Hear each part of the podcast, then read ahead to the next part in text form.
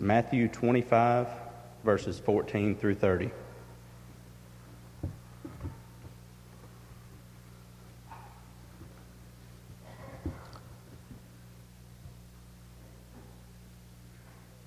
For the kingdom of heaven is like a man traveling to a far country, who called his own servants and delivered his goods to them.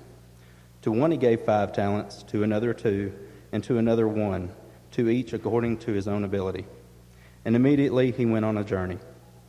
Then he who had received the five talents went and traded with them, and made another five talents. And likewise he who had received two gained two more also. But he who had received one went and dug in the ground and hid his Lord's money. After a long time, the Lord of those servants came and settled accounts with them. So he who had received five talents came and brought five other talents, saying, Lord, you delivered to me five talents. Look, I have gained five more talents besides them. His Lord said to them, Well done, good and faithful servant. You were faithful over a few things. I will make you ruler over many things. Enter into the joy of your Lord. He also, who had received two talents, came and said, Lord, you delivered to me two talents. Look, I have gained two more talents besides them. His Lord said to him, Well done, good and faithful servant. You have been faithful over a few things. I will make you ruler over many things. Enter into the joy of your Lord. Then he who had received the one talent came and said, Lord, I knew you to be a hard man, reaping where you have not sown, and gathering where you have not scattered seed. And I was afraid and went and hid your talent in the ground. Look, there you have what is yours. But his Lord answered and said to him, You wicked and lazy servant, you knew that I reap where I have not sown, and gather where I have not scattered seed. So you ought to have deposited my money with the bankers, and at my coming I would have received back my own with interest. Therefore, take the talent from him and give it to, the, to him who has ten talents. For to everyone who has, more will be given, and he will have a, abundance. But from him who does not have, even what he has will be taken away and cast the unprofitable servant into the outer darkness. There will be weeping and gnashing of teeth. For uh, letting us get up here and lead services tonight. Um, as Jeremy just read, my uh, parable is the talents. Um, it's a parable that I got to condense all this information. I think there's a lot of information, a lot of stories that we can learn from the talents, and I'm trying to condense it down to five or ten minutes time. But I encourage you to go home and to read the talents, and there's many lessons that you can learn out of it. I'm going to try to narrow it down to a couple points. Um, if I was to give you an amount of money, say I was to give you, give you an amount of money, and I want you to go invest it. I gave you $5,000, I gave you $2,000, and then I gave you $1,000. And you find the people that you want to invest, they invest whatever you want to, real estate, stocks, bonds, mutual bonds, mutual funds, whatever you want. You would go out and you would invest with the people that you thought would do the best with your money. And, and a year comes by and you, you want to see how your money was. So you go to the first man that you gave $5,000 to. He comes to you and he says, You know, I did real good with your money. I put it in a lot of different areas and I got back $10,000, so I doubled your money. You'd be very pleased with that and say, Oh, it's a good return. I appreciate it. You know, I'll, I'll give you more money next time and then we'll see what you can do with that. So the next guy comes, comes to you that you gave the $2,000 to. See how he does? He comes back and he gave he, the money that you gave to him, he doubles that and gives you $4,000. You're very pleased with that. You're, you're happy, like, I appreciate it. Well, thank you. So then it comes to the man that you gave $1,000 to. You come back and you ask him, you're expecting a return, you know, maybe $1,500, $1,200 would be okay. You, he comes to and he's like, well, you know, I know you're a man that uh, he, I didn't want to lose your money. I, I wanted you to, to have what you had. I didn't want to get down to 800 or $500. I didn't want you to get mad at me. And you're like, well, you know, well, how much money did you get? Did you lose some money? You put some in? Well, you know, I took the money and I, I took it home and I stuck it in an envelope and I stuck it under my mattress. I didn't want to, I didn't want to lose any money. So if that was me and I took my money and I asked that man, I'd be upset. I'd be upset for the one reason that he didn't try. And now in the parables, there's a couple points I want to go over. There's three points I want to go over, but the main focus that I want to put on tonight is I want to put on the, the one talent man, the man that had the one talent and that gained nothing out of it. And my first point that I want to go is that each man of this talent was called to by his master and he was given something. No, nobody was passed over, everybody was given something. And each one of us has been given something by God, whether it be we're, we're a good mechanic, we can get up here and lead singing, we can preach, or maybe we can, uh, we're good at filling out uh, World Bible School and sending those out to people. Each one of us is given something by God. It might not be as much as somebody else. Somebody might be gifted with a lot of things, or we might just be one. That's not the point. Each one of us is given something. My second point is that we're given to our ability. If you're a good car mechanic, I'm going to come with you and I'm going to give you my business because that's your ability. That's what you can do. I'm not going to come and I'm not going to ask you to, can you sew this button on this shirt for me because that's not your specialty. Your specialty is cars. So I'm going I'm to give to you what your ability is. I want you to invest in what you're, what you're good at. If I wanted you to invest in real estate, I'm not going to tell you I want you to invest in some stocks for me because that's not your, not your specialty. My third point is that there was a reward for each, for each man, and there was also a consequence for the other two. The first two men, the one with the five talents and one two talents, they were rewarded by their master. He told them, Well, good, well, well done, well, good and faithful servant, come and join in your master's happiness. The last man, his talent was taken away from him. As I assume if you came to somebody that you invested your money in and they didn't do good, you take that money that you gave him and you'd give it to the man that knows how to invest his money. And that went with the one talent, he was put into, into darkness where there'll be weeping and gnashing of teeth. Now, what I want to focus on here is the one talent man. Why did the one talent man not go out and do anything? Was that his sin? Was it not going out and doing anything? Or was his sin just not trying? His sin was not trying. It was not that he didn't gain money. That's not the point, is that he didn't try. And our abilities that we have aren't like, are like muscles. We got to work them. Like if, if you want to be a good athlete, you got to go out and you got to finely tune your muscles every day. The professional athletes, they got to go out there and they got to do their exercises. They got to do the things that they do. If they're a baseball player, they got to take batting practice. If they're a football player, they need to lift weights and run. They can't just sit around and say, well, it's time to go play a game. Let's go. Doesn't work like that. Uh, we must keep on improving on our abilities, continually fine tuning them. Now, a couple of weeks ago, I got this letter in the mail, and I don't like getting mail too much because it's either somebody trying to sell me something or it's a bill. And, uh, but I got this letter and I brought it to show you, and it had a blue and red on it, so I thought I'd, I'd give it a shot and I'd open it up. I could tell by the outside, I thought somebody's going to be trying to sell me something. It's called the Navajo Society. Some of y'all might have got the same letter in the mail, I don't know, but they told me I was the only one. so, first thing when I open it up is like, do not throw this letter away. You've been selected by um, a group of people. People that are up high in society, leaders, presidents, whatever it may be, actors, whatever. So I read this thing, and it's eight pages long. It took me a while, and it kept on going through there. It was like, don't throw this away, keep this information to yourself, and it's absolutely free. And when it keeps throwing that in there, I'm thinking, you know, they're trying to pitch me something here. So I got down to the end of it, and it was like, I summed it up saying, well, we got all these secrets that have been put in these books since the time of the Greeks. Every leader's ever known them, known these secrets. All the presidents, all the great actors, actresses, whatever you may be, to have success and money. And we're going to send you this book for free, but the only thing you can't do is you can't tell anybody. Well, why would I not want to tell somebody? If I know if I can make you rich, if I can make you famous, the leader of a country, why would I not want to tell my friends or my family? That's kind of like how this uh, man with the one talent did. He, he had something, but he didn't want to he didn't want to go out and do anything about it. He wanted to keep it to himself. Maybe it's because he was scared. And I don't know, but if this thing, if I really thought it was true, I would have sent it in, which I didn't because I didn't believe in it. But I wouldn't be able to keep this secret. I'd be up here, hey, look what I got. I got this letter, we're all going to be rich. Come on, let's go. Let's fill this out and turn it in. But I couldn't do that because I didn't believe in it. But like many of us today, like the one talent man, we, we got a secret.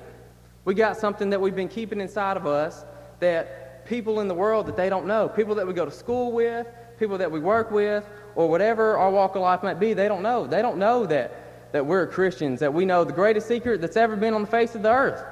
That Jesus died for us, hung on that cross, showed victory over the, uh, the grave and over death, so every one of us had the opportunity to go to heaven. Every one of us that's ever lived and everyone that's going to live. So I don't know about y'all, but I wouldn't want to keep a secret like that to myself. And it seems like a lot of us were beaten down by the world each day, keeping this secret from people. We might not be doing it on purpose. We don't have to go out there and be shouting on the corner of the street, hey, guess what? I'm a Christian. Let me tell you about Jesus. That might not be our thing. We might, like I said earlier, send out letters in the mail for vacation Bible school. I'll tell you the thing that I love the most is to, just to give an opportunity, just to give myself uh, something to say to approach somebody, because I'm not big on just approaching somebody, is when we have Friends Days here. I love it when we have Friend Day, because it just gives me that opportunity to tell somebody, hey, We, we got a friend day at church. I go to Mount Juliet Church of Christ. I consider you my friend. I'd like you to come to church with me. Well, maybe they'll come, maybe they won't come. But it gives me that opportunity to go to them. And there's going to be many trials and tribulations when we go to people.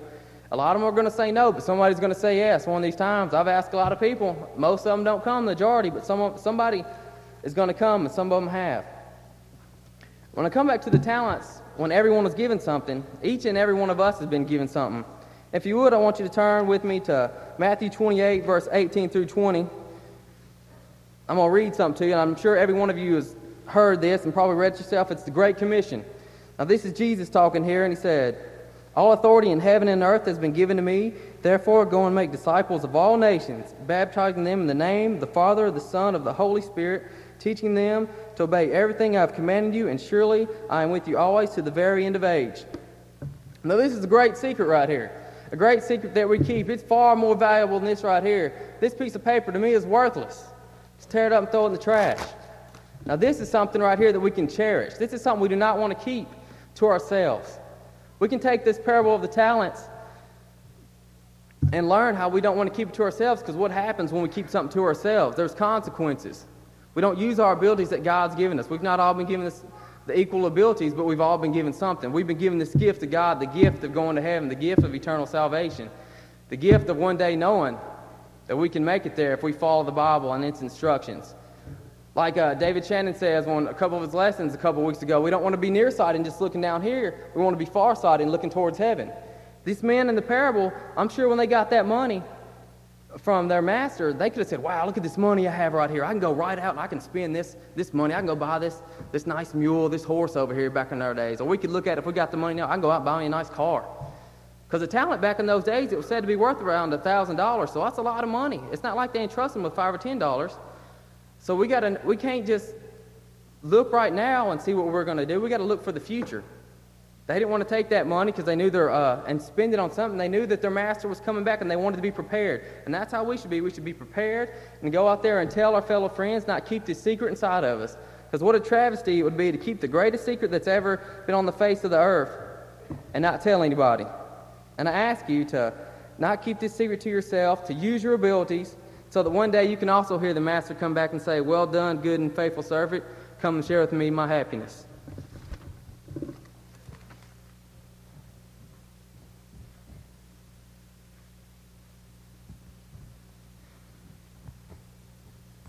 We'll turn to number 634. 634.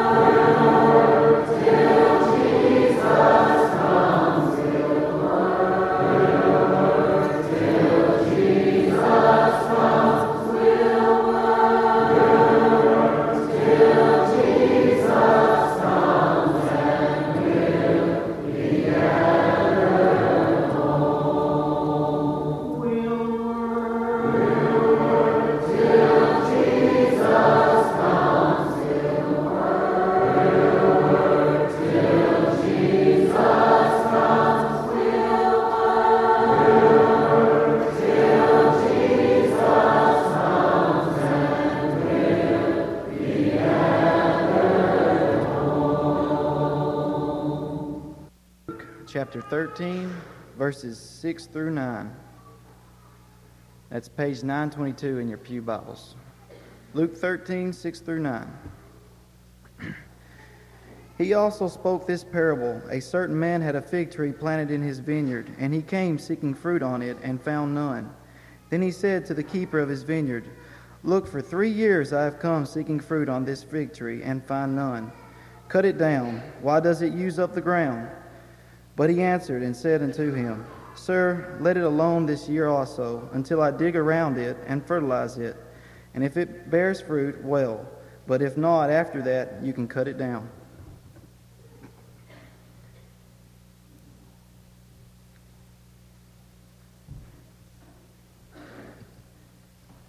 I'd like to thank everyone for letting us come here tonight and speak to y'all. And I tell you what, that's going to be a hard act to follow right there. That was a real good lesson, Daniel. And I want to thank all the elders for letting us have the opportunity to come out here to speak to you.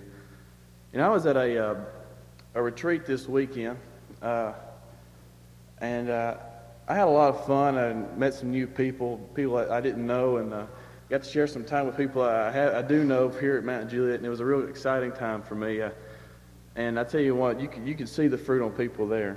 It was growing. And uh, I, I, as far as the fertilizing and uh, digging goes, we were really digging deep.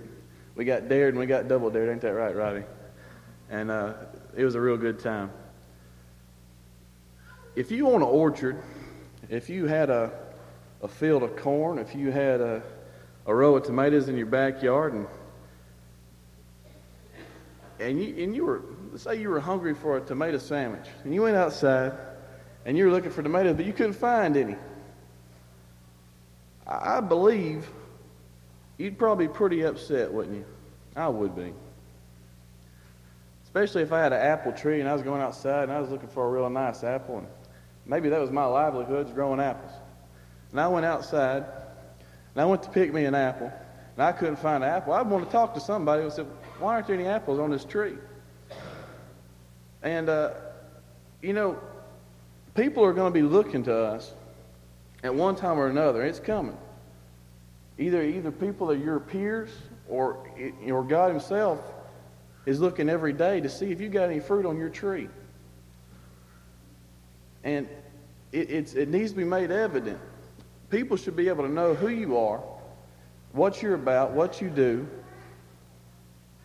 the type person you are, just by the things that you do, things that grow from you. It tells us in the scripture that people will know us by the love we have for one for another.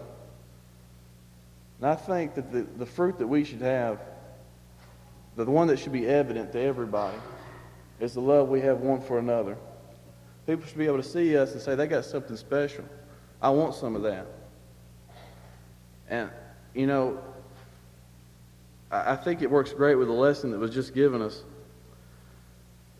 these, these things are, that are given to us, this love that was given by God to us, is, is something that we should want to go out and reproduce, give, give, give people this love. And that people, when they see that, they want to give us love back. And then it's just an unending chain.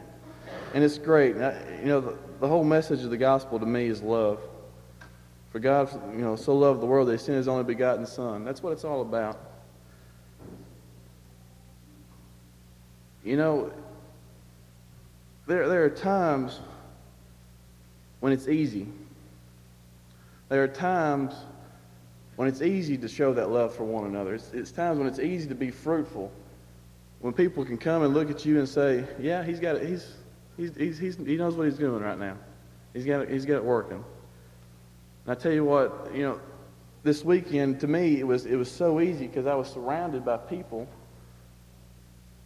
that had the same feelings I do towards the Lord, that have the same beliefs that I do. And it's easy when you're surrounded by those people to worship God, is it not? It's easy on Sunday morning when everybody's singing to sing right along, jump in there, and, and to have a really good time and enjoy worshiping the Lord. And, you know, this guy asked for another season.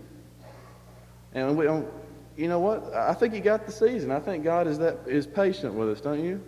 I, I think that's that could be a lesson in itself, just God's patience. But if we take that time and our time that we here have here on earth and we spend them around other Christians, it makes it easier for us.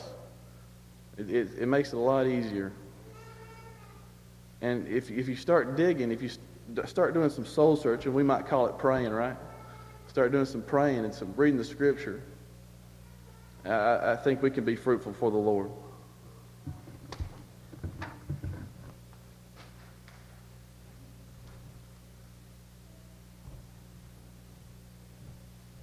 If you would, turn to page 719. 719.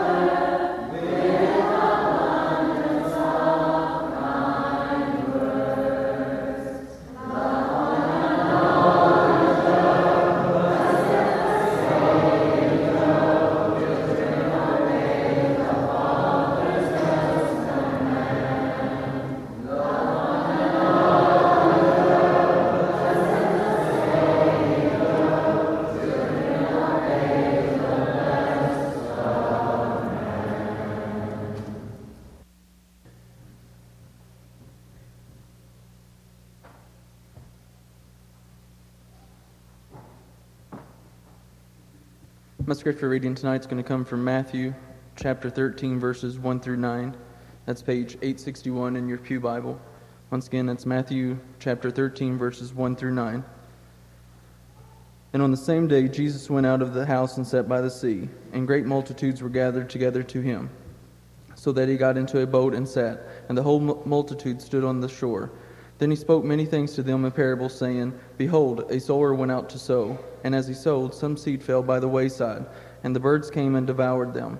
Some fell on stony places where they did not have much earth, and they immediately sprang up because they had no depth of earth. But when the sun was up, they were scorched, and because they had no root, they withered away. And some fell among thorns, and the thorns sprang up and choked them. But others fell on the ground and yielded a crop, some a hundredfold, some sixty, some thirty. Who has ears to hear, let him hear.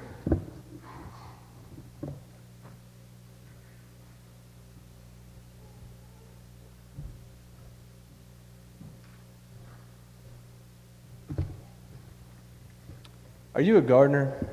Do you enjoy gardening, or maybe you watch HGTV, Home and Garden Television, or you know read those gardening magazines? Uh, me, I'm I'm not much of a gardener. If it doesn't have something to do with cars, you know, I'm not real big into it. But um, um,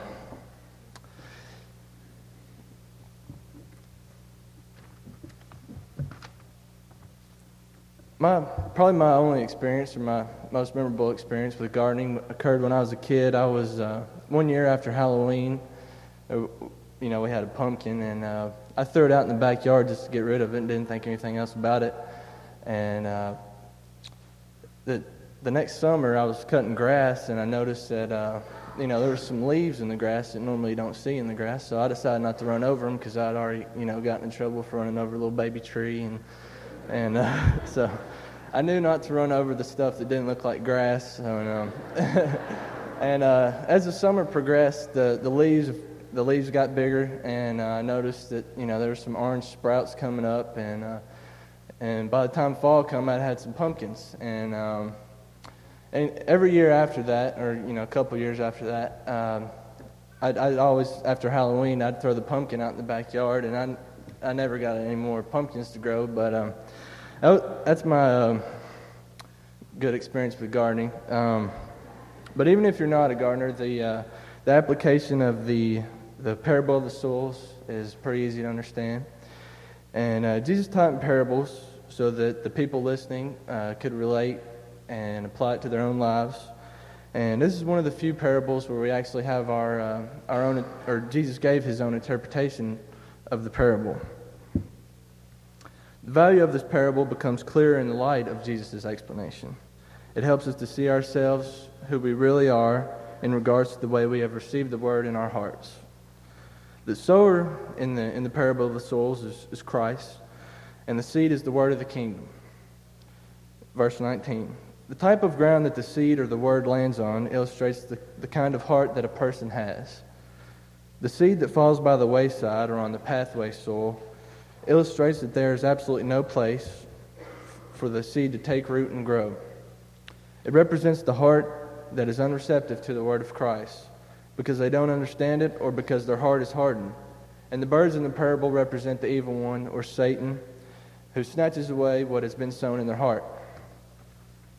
The next soil Jesus tells us about is the rocky soil. Since there wasn't much soil in the rocky places, the, the seed sprung up quickly, but it quickly withered away. And uh, Jesus tells us in verse 20 that the rocky soil represents the man who hears the word and receives it with joy, but has no root in himself and endures only for a while. The heart that the rocky soul represents reminds me of a, uh, of a girl that I met in El Salvador two years ago. And uh, this girl, she was about 20 years old or so, and uh, she, she had a situation. She was, um, I, I, don't remember if her parents had died, or, or I know she wasn't, uh, she didn't have any contact with her parents, and um, she was living with her boyfriend, and uh, she, un- she understood, you know, um, God's word, and she actually they had studies with her, uh, the, you know, the people in our group, and she she was receptive to the word of Christ, and she understood, and she was uh, she was glad, you know, for what Christ had done for her. But um, you know, as the week progressed, we we thought that she would respond to the gospel, and she never did because she felt like. Um, she just couldn't because of her situation, and um, it's it's a shame. And but this girl's heart was similar to the, to the rocky soil that Jesus talks about in his parable. She received the word with joy, but didn't allow it to take root in her and, and grow. The next type of soil the seed fell on was, was full of thorns. When the seed sprouted, it was choked by the thorns. In verse 22, we find out that this type of soil represents the man who hears the word, but, worry, but the worries of this life and the deceitfulness of wealth quickly choke it, and which made it unfruitful. The type of person, this type of person has a good heart, but they, they get too caught up in worldly things and don't allow their faith to take them anywhere. The next soil found in, is found in verse 8 is the good soil. It produced crops many times what was sown. This is the man who hears the word and understands it and brings souls to God's kingdom. It's amazing how perfectly this parable still applies to us today in 2005 in the same manner that it applied, applied to the crowds who, uh, who were listening on the shore that day that Jesus told the parable more than 2,000 years ago. So tonight I ask you, what, what, what kind of soul are you? Are you the, are you the pathway soul? Uh, maybe you've heard the gospel of Christ and his kingdom, but you're not yet a Christian. Um, you may be in the process of hardening your heart the longer you wait. Don't, don't let Satan steal the, the seed that's already been sown, like the birds in the parable. Or maybe you're the rocky or the, or the thorny soil. You've responded to the gospel at one time, but um, but becoming preoccupied with cares and riches and pleasures of the world? Or are you the good soul, ripping, reaping many more times what, is, what has been sown in your heart? No matter what kind of soul is, is on the ground, it can, it can only improve by, uh, by mixing in good soil with it.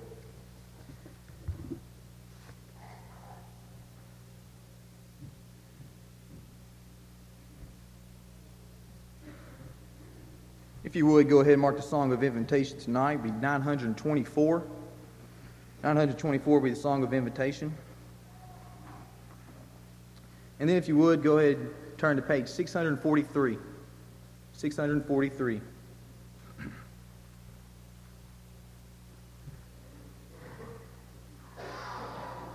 Are you?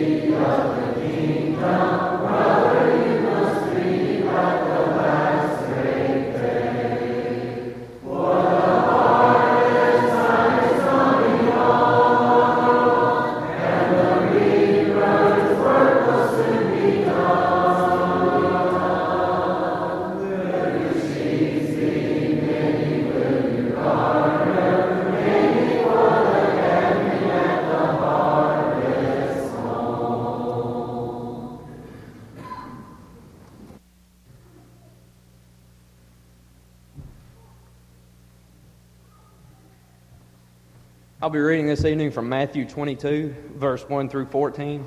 That's page 872 in your Pew Bibles. And Jesus answered and spoke to them again by parables and said, The kingdom of heaven is like a certain king who arranged a marriage for his son, and sent out his servants to call those who were invited to the wedding, and they were not willing to come. Again he sent out their servants, saying, Tell those who are invited, See, I have prepared my dinner. My oxen and fatted cattle are, kill- are killed and all things are ready. Come to the wedding. But they made light of it and went their ways, one to his own, own farm, another to his business. And the rest seized his servants, treated them spitefully, and killed them. But when the king heard about it, he was furious, and he sent out his armies, destroyed those murderers, and burned up their city. And he said to his servants, The wedding is ready, but those who are invited were not worthy. Therefore, go into the highways and as many as you find, invite to the wedding. Those servants went out into the highway and gathered together all whom they found, both bad and good, and the wedding hall was filled with guests. But when the king came into the came in to see the guests, he saw a man who did not have on a wedding garment. He said to him, "Friend, how did you not come in here without a wedding garment?" And he was speechless. Then the king said to the servants, "Bind him hand and foot." Take him away, cast him into the outer darkness. There will be weeping and gnashing of teeth. For many are called, but few are chosen.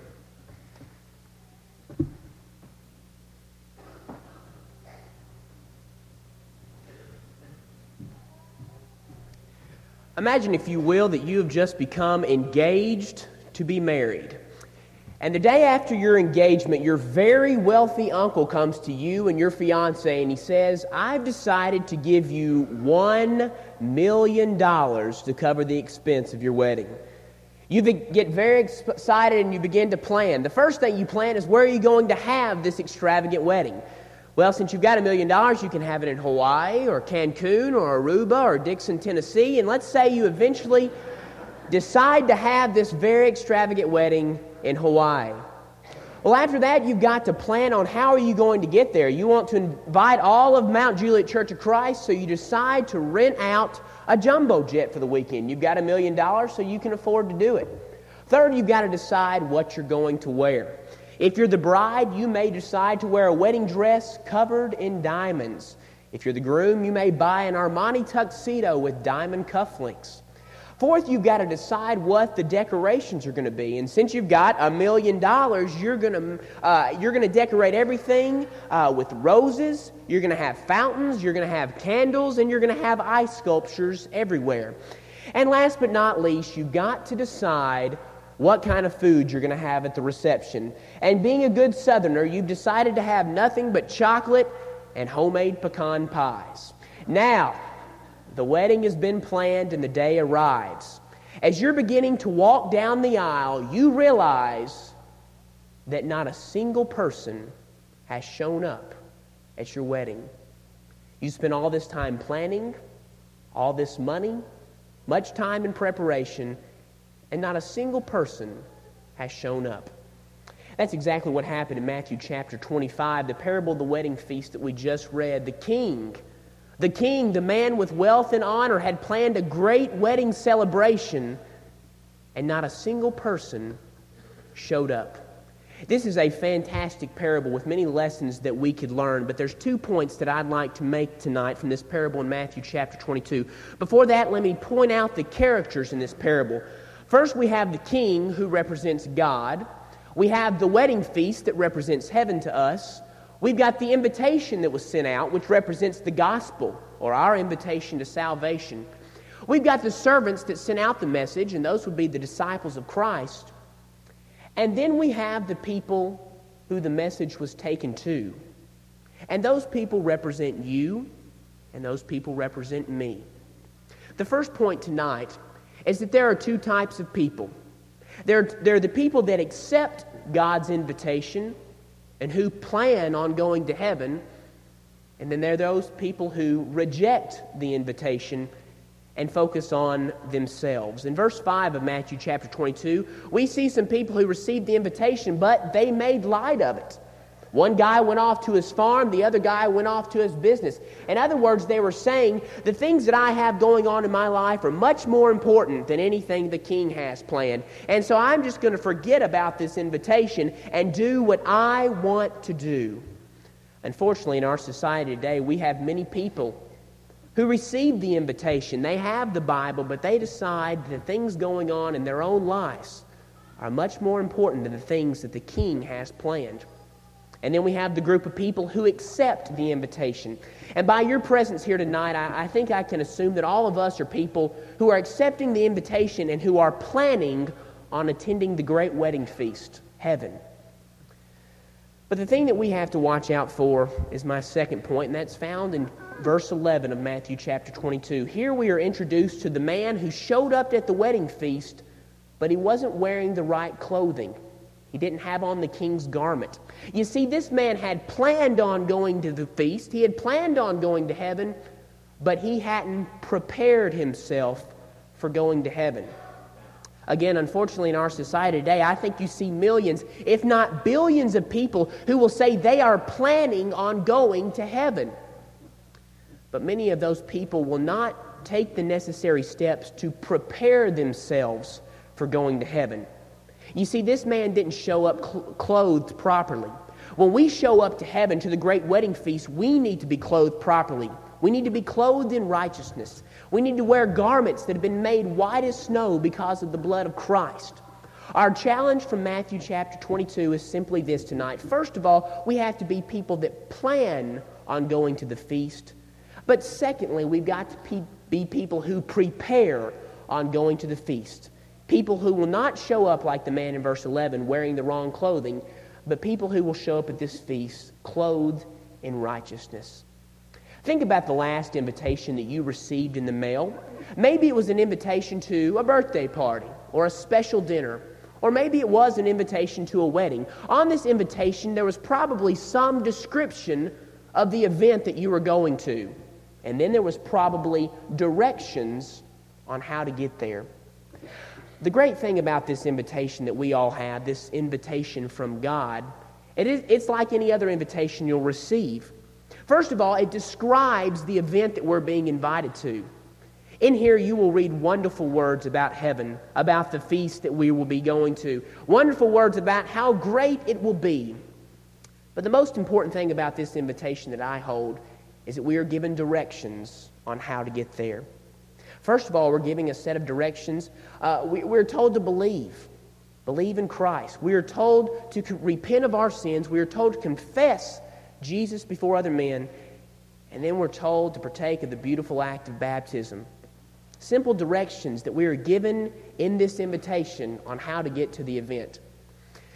But the second part of this invitation is that we are even given directions when we get lost, when we make a wrong turn, when we allow sin to pull us off the right path. God has given us directions on how to get back on the right path. And He simply says, Repent, because I have given you my Son, whose blood washes you white as snow. And if you repent, I'll get you back on the path so that you can be with me at the great wedding feast. Tonight, if you are willing to accept the King's invitation in any way whatsoever, please come as we stand and as we sing.